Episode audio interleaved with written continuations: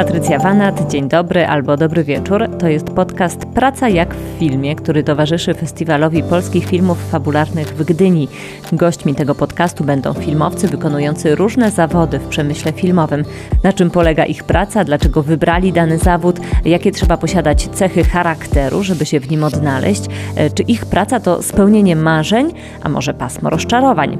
Zapytamy, jak tworzyć iluzję w kinie i jak wpływać na emocje widzów.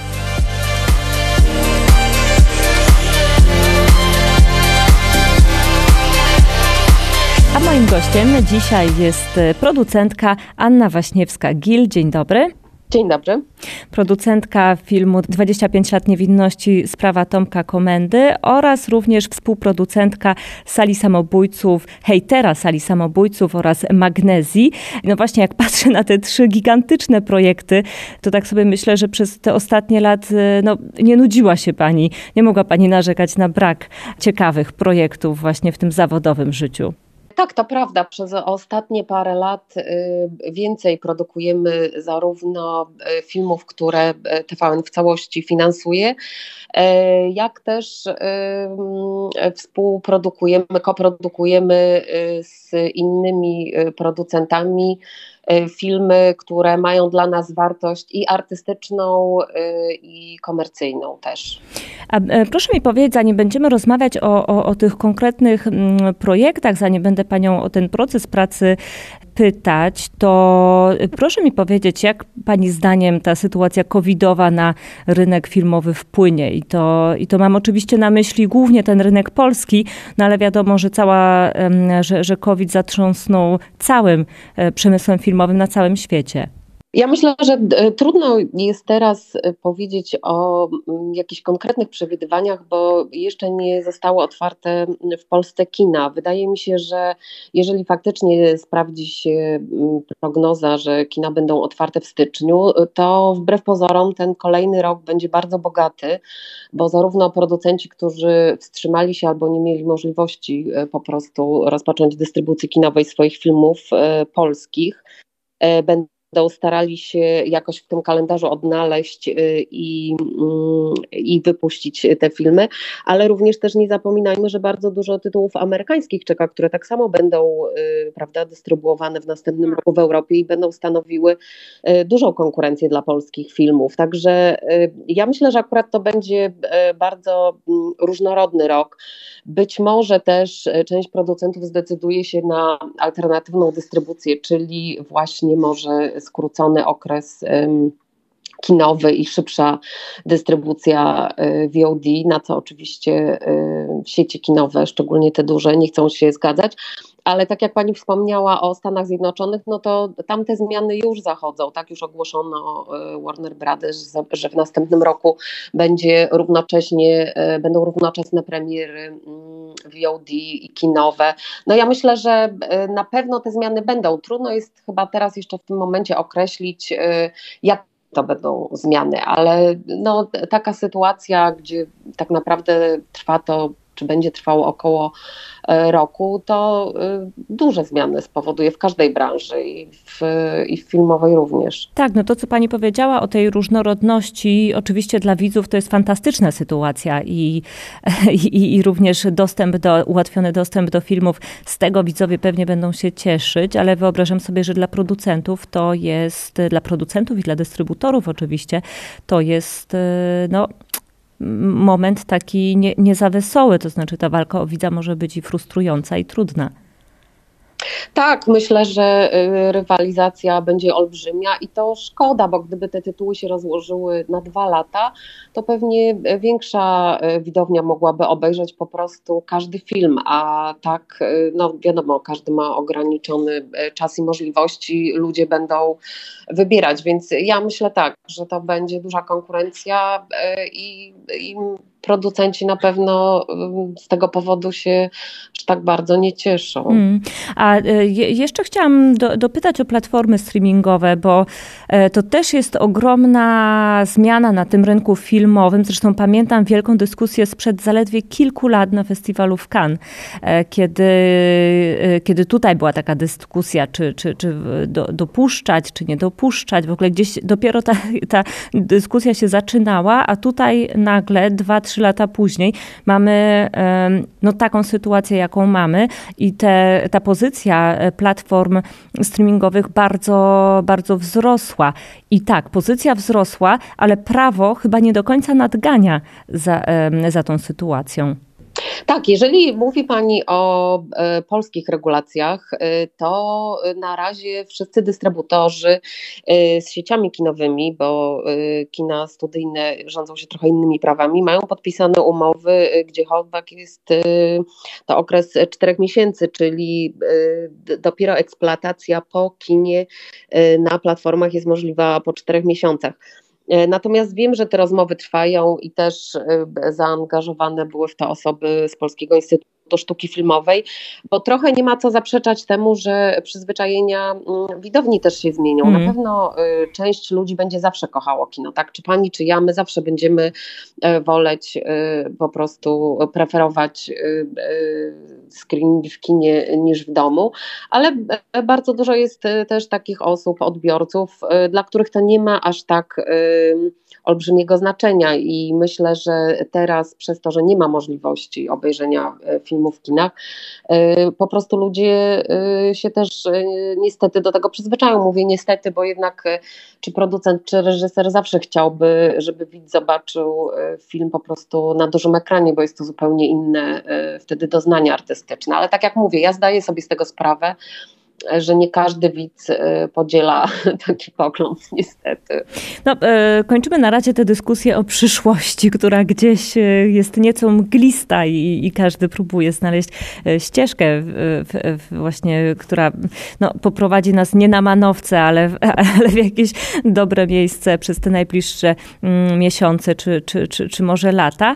Ale chciałabym troszkę z kolei spojrzeć wstecz i porozmawiać o o tym mechanizmie, który zauważamy przez, w, w, przez ostatnie lata, czyli mianowicie, że to nie e, reżyser szuka producenta i bierze na barki tutaj właśnie sprawę zainteresowania producenta swoim projektem, ale coraz częściej zdarza się tak, że to, że to właśnie producent szuka kogoś, kto e, będzie, e, podejmie się tego zadania, kto będzie odpowiedni do wyreżyserowania filmu który na przykład, nie wiem, zgłosił się scenarzysta do producenta, albo na przykład producent znalazł scenariusz. E, czy pani też patrzy na to jako na taką dość ciekawą zmianę w, w produkcji filmowej? Tak, myślę, że w Europie jest to, bo nawet nie mówiąc o Polsce, ale że w Europie y, jest to jeszcze ciągle mniej powszechne zjawisko niż w Stanach. Tak, w Stanach y, po prostu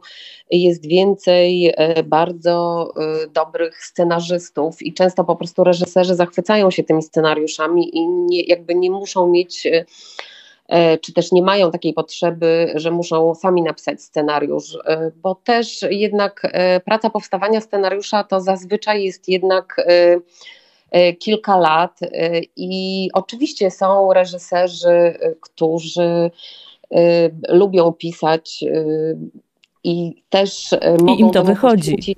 Tak, tak, i też mogą temu mm. poświęcić bardzo dużo czasu, bo Mo, można przyjrzeć się pracy różnych e, reżyserów i polskich i za granicą. I tak naprawdę jeżeli reżyser ma już tekst, do którego i tak zawsze wnosi swoją e, wrażliwość, wizję, e, zawsze też nad tym tekstem pracuje, nawet jeżeli jest to mm, już tekst przygotowany przez scenarzystę, to po prostu czasem ja myślę, że takie właśnie teamy współpracujące, czyli reżyser i scenarzysta, to może dawać lepsze lepszy efekt. Natomiast na pewno jest też określony typ kina.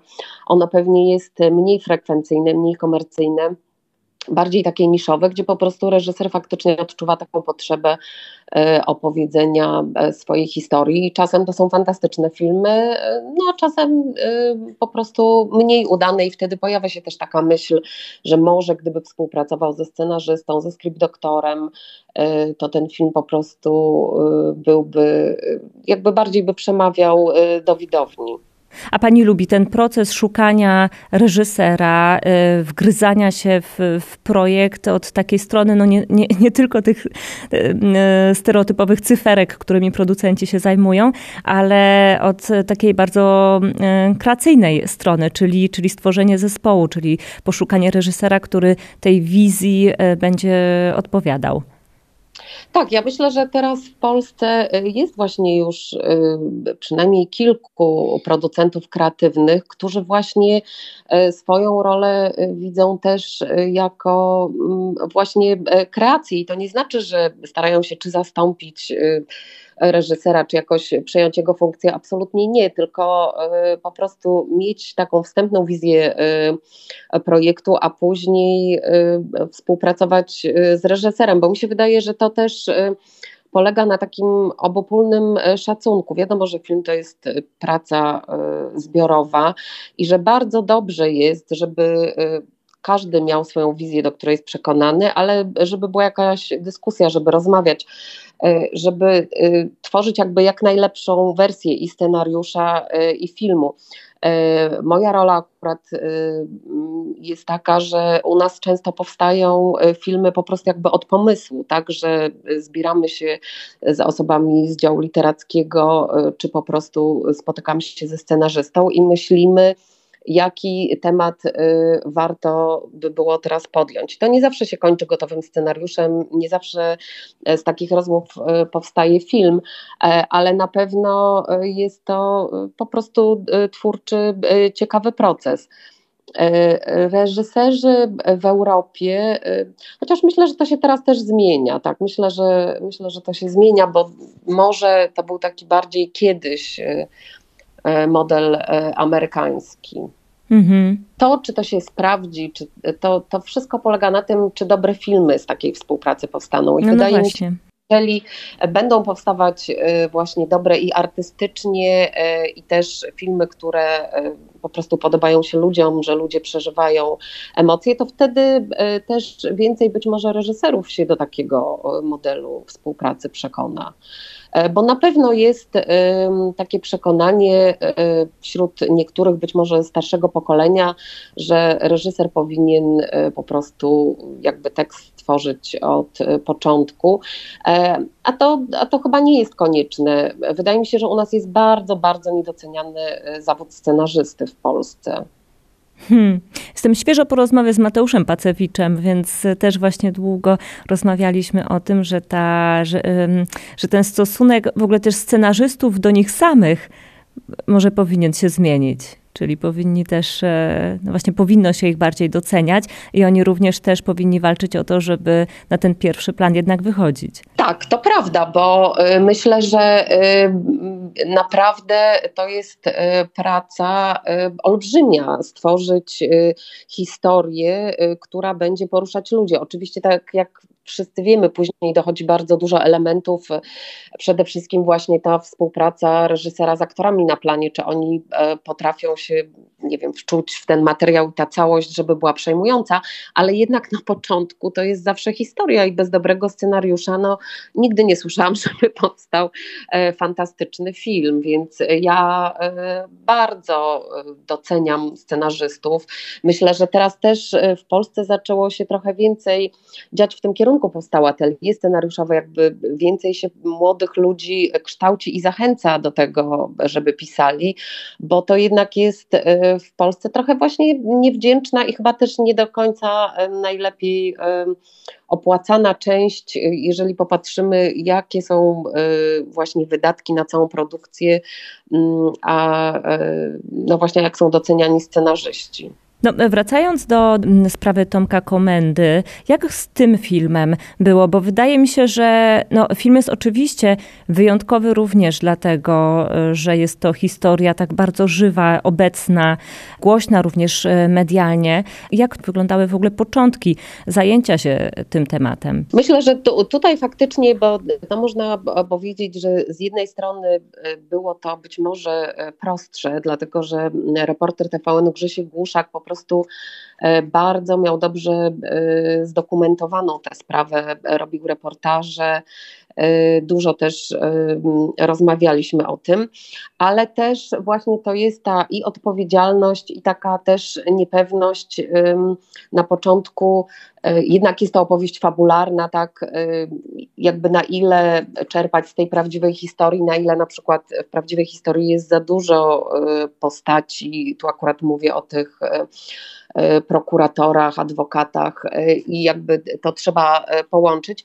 Więc najpierw właśnie była rozmowa z Grześkiem Głuszakiem, później spotkałam się z Andrzejem Godą i Andrzej bardzo też dużo rozmawiał i z rodziną, i z Tomaszem Komendą mniej, bo to jednak też trzeba pamiętać, że te rozmowy się toczyły E, to chyba było niecałe pół roku e, po e, wyjściu Tomasza Komendy z więzienia, więc to też nie było tak, że mm, on po prostu chciał o tym opowiadać. I kolejny etap, bardzo szczególny, istotny, to był, to był właśnie jak Janek Holubek zapoznał się z którąś tam jedną z pierwszych wersji scenariusza i wtedy jakby on włączył swój kreatywny proces myślenia tego, jak on by to chciał zrobić później. Też spotykaliśmy się wspólnie z rodziną, bo tak jak mówię, tu właśnie wiadomo było, że jest to fabularna historia, że nie jest to film dokumentalny. Jest to odpowiedzialność, bo są to prawdziwi ludzie, bardzo bolesne sprawy, ale też przez to to wszystko spowodowało, y, że ten film, że czasem jak się ogląda niektóre sceny, to on po prostu aż boli, że, że się przeżywa tę historię.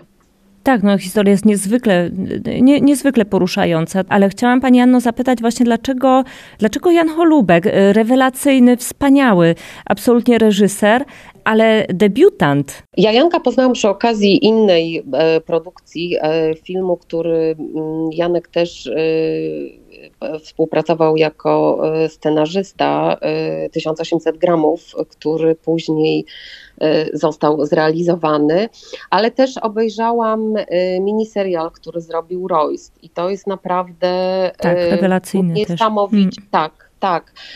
I myślę, że Janek po prostu jest niesamowicie mm, zdolnym człowiekiem i tutaj chyba nie było takich obaw przez to, że że właśnie ma bardzo, że jest to, ma, ma Pani rację, oczywiście jest to jego e, debiut e, fabularny, ale on ma e, bardzo taką chyba do wszystkiego konkretną, przemyślaną wizję, więc tak jakby bardzo duże, wydaje mi się, przy współpracy z nim ma się poczucie bezpieczeństwa, że on naprawdę wie, co robi. Może tak nie powinnam tylko mówić w ten sposób, E, ale wiadomo, że pewnie jak każdy artysta przeżywa rozterki, e, ale później jak już się właśnie rozmawia, to wydaje się, że naprawdę jest bardzo przekonany do tego i bardzo też dużą uwagę przywiązuje e, do szczegółów, także naprawdę tutaj nie było żadnych wątpliwości. No mnie właśnie zadziwia, zadziwia no podziwiam tę dojrzałość realizacji tego filmu, czyli taki brak przeszarżowania e, emocjami, a z drugiej strony ciągle trzymanie tych emocji tak wysoko. To, że on nigdy nie przekroczył tej delikatnej linii, którą przecież łatwo przy takich filmach przekroczyć. Tak, tak. Myślę, że tam. Yy jest to, znaczy cieszę się, że też pani to tak odbiera, że jest to tak właśnie wyważone, żeby to nie było epatowanie i nie było drastyczne, chociaż tak naprawdę to życie więzienne jest po prostu e, straszne, szczególnie oczyma niewinnego e, człowieka, który tam trafił e, przez przypadek. Nawet nie przez przypadek, tylko po prostu został uwikłany Chciałam jeszcze na chwilę wrócić do tego rynku polskiego e, producenckiego, ponieważ w Polsce mamy bardzo dużo producentek, co jest wspaniałe i tak zastanawiam się, z, z czego to wynika, e, że, że to właśnie kobiety opanowały ten, ten, ten zawód w Polsce. E, wydaje mi się, że chyba mamy i, i, producentów, i producentki, natomiast myślę, że kobiety są i wrażliwe, i pracowite, bo to jest jednak taka rola y, bardziej, jeżeli właśnie mówimy też y, o producencie kreatywnym, który jakoś współpracuje przy scenariuszu, że to wymaga bardzo dużego zaangażowania, tak, tak mi się wydaje, ale, ale też akurat tutaj mm, jakby nie wydaje się, że też jest kilku bardzo dobrych producentów. Znaczy, ja tak, nie wydaje mi się, żeby ten rynek był zdominowany przez kobiety. No ciekawe, jak to, jak to od Pani strony wygląda. Ja tutaj patrząc z zewnątrz właśnie mam wrażenie, że producenci, oczywiście mężczyźni też są, ale e, zwłaszcza w porównaniu do procenta kobiet reżyserek albo scenarzystek, to tutaj jednak produkcja naprawdę e, wspaniale o ten, ten parytet zapewnia, jeśli chodzi o branżę filmową. Tak, to prawda. Ja też myślę, że teraz y, jest trochę więcej młodych kobiet reżyserek i na pewno mm. będą miały czy, czy też mają, zresztą reżyser to jest w ogóle wiadomo bardzo trudny zawód, ale że może, e, że może będzie ich więcej niż e, było wcześniej, tak. To, i, I to byłoby wspaniale, bo ja też jestem w studiu Munka, w Radzie Studia Munka, gdzie przychodzą młodzi i reżyserzy i reżyserki ze swoimi projektami i naprawdę powstają tam fantastyczne trzydziestki i w ciągu tych ostatnich pięciu lat widać, że jest więcej kobiet, które myślę może teraz e, poczuły, e, że e, mają właśnie większe wsparcie, bo tak zawsze były na pewno i utalentowane i zdeterminowane kobiety, ale myślę, że kiedyś reżyserkom było jeszcze trudniej. Teraz też nie jest łatwo. Była nawet kiedyś, znaczy nie kiedyś, tylko w zeszłym roku debata w Koszalinie a propos kobiet operatorek, to myślę, że to jest jeszcze tak. taki cały cały obszar do zagospodarowania a przecież kobieca wrażliwość też przekłada się na obraz, więc e, w ogóle nie ma żadnego uzasadnienia, dlaczego tak naprawdę w Polsce są dosłownie e, chyba trzy kobiety operatorki, o których, które e, mówię o, o tych, które robią fabuły pełnometrażowe. Pani jako producentka angażuje się do jakiego stopnia w projekt? To jest bardzo otwarte pytanie. Przypuszczam, że mogłybyśmy odpowiadać na nie bardzo długo, ale może troszkę postaram się uszczegółowić, o co, mm, o co mi chodzi. Czy to jest utworzenie zespołu, czy na przykład zastanawiam się, czy, czy y, producenci, czy pani ma na przykład wpływ na casting.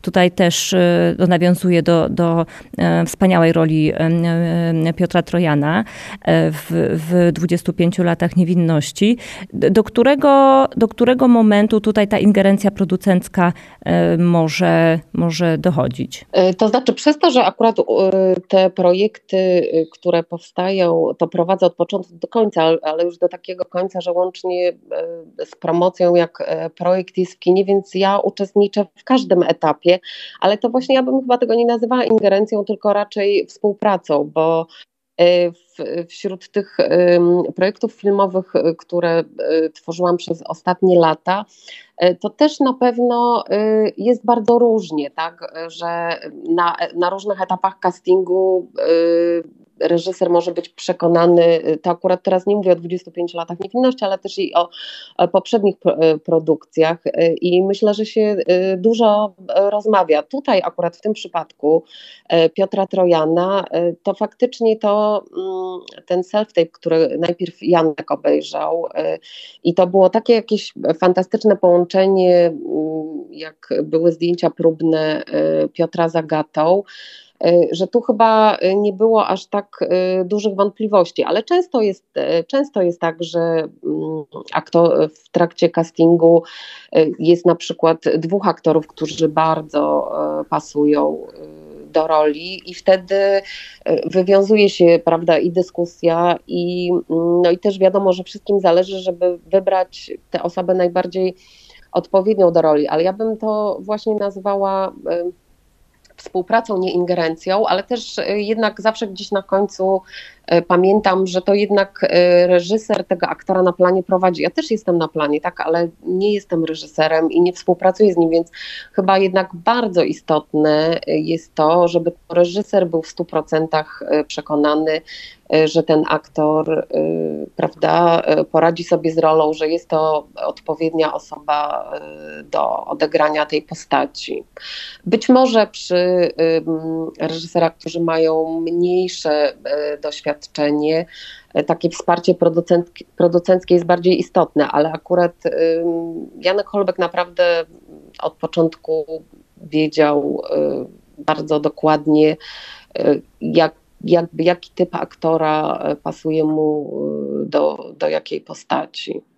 Ale castingi trwały długo i mieliśmy bardzo dużo y, i self-tape'ów i później te zdjęcia próbne y, też długo trwały, bo, y, bo też wydaje mi się, że wyobrażenie to jest jedno, ale potem jak człowiek ma w sobie pokorę, to jednak chce zobaczyć innych aktorów, bo może ktoś inny go przekona albo po prostu też otworzy jakieś pole, że coś, o czym się nie myślało, ktoś, prawda, coś takiego zaproponuje, na co nawet najzdolniejszy reżyser by nie wpadł i wtedy może mu się akurat to myślenie zmienić. Także ja myślę, że e, to, żeby mieć trochę czasu na casting, przyjrzeć się tym e, fantastycznym i e, zdolnym aktorom i właśnie po prostu tak odpowiednio dobrać do, do roli i do filmu, no to to jest też sztuka, wiadomo.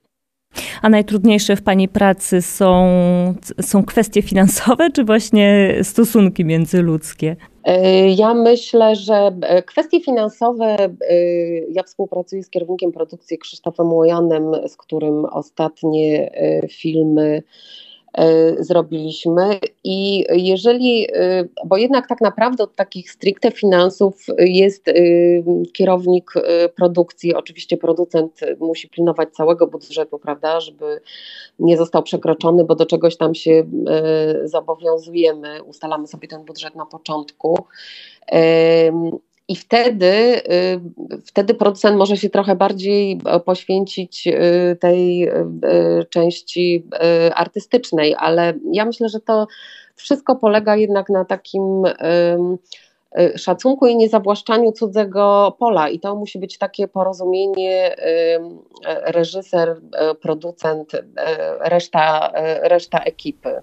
A to jest trochę pole minowe, jak się zaczynają zdjęcia, czy aż tak źle nie, to nie wygląda? Ja myślę, że to naprawdę y, y, jest.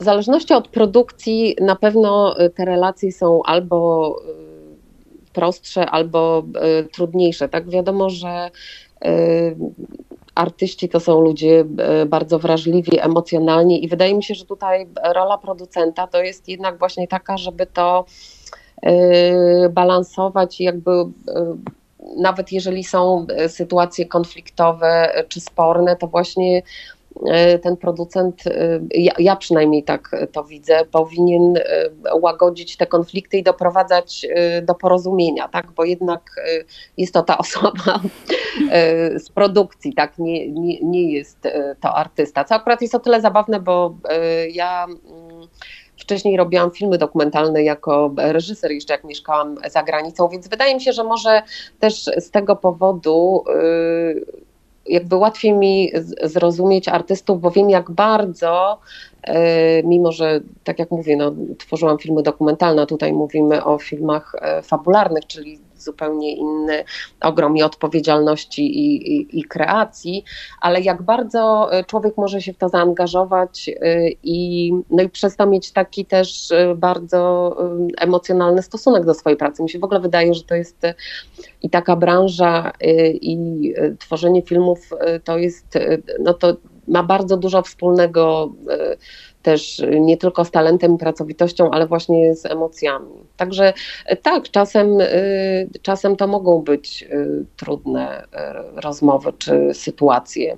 A to jeszcze proszę mi powiedzieć na koniec, kiedy pojawił się ten punkt zwrotny, kiedy, kiedy no stwierdziła Pani, że produkcja to, jest, to jest jednak to, czym, czym chce się Pani zająć? To akurat jest takie chyba trochę dla mnie, akurat w moim przypadku osobiste pytanie, po prostu jak wróciłam do Polski, to wydawało mi się po wielu latach mieszkania za granicą i też studia podyplomowe, filmowe też kończyłam w Toronto w Kanadzie, to wydawało mi się, że jednak filmy dokumentalne no jest to jakieś ograniczenie, że warto byłoby spróbować produkcji fabularnej, która jednak daje dużo większe możliwości. E, no a pewnie nie jestem. Znaczy, ale nigdy w, te, w takim kontekście nie myślałam, że mogłabym być e, reżyserem. Zawsze siebie widziałam jako e, tak, producenta. Teraz dużo pojawia się takich projektów o pandemii. Czy one w ogóle już się pojawiają, czy jeszcze, czy jeszcze nie, jeszcze za wcześnie? Był taki moment y, i to właśnie y, i to, i to tak naprawdę było zaraz jak się y, rozpoczęła pandemia, czyli nie wiem, kwiecień, maj, że zgłosiło się kilku producentów z takimi właściwie nawet nie można tego nazwać scenariuszami, tylko szkicami jakichś i seriali i filmów fabularnych dotyczących tego tematu, ale to wszystko muszę powiedzieć było no, niepogłębione, tak? Bo, bo, bo to był dopiero jakby początek. Mi się wydaje, że o każdym zjawisku y, jednak, żeby opowiadać o tym w sposób interesujący, y, no to musi trochę upłynąć czasu, żebyśmy się w ogóle e, przyjrzeli temu, z jakimi emocjami się e, zmierzyć musimy, e, co się dzieje. Dlatego z tego co wiem, powstał jeden film fabularny, którego jeszcze nie widziałam, bo to jest chyba na etapie mm, Rawkatu, ale te wszystkie produkcje, które były tymi krótkimi produkcjami, które wychodziły chyba w kwietniu właśnie czy w maju w internecie, teraz nawet nie pamiętam nazw, ale to były takie krótkie seriale, E, to one raczej bardzo e, powierzchownie dotykały tego zjawiska. Ja myślę, że na taki prawdziwie e, dobry film o pandemii to musi, będziemy musieli poczekać parę lat, ale oczywiście mogę się mylić. Anna Waśniewska-Gil, bardzo Pani dziękuję za tę rozmowę. Dziękuję bardzo, bardzo mi miło.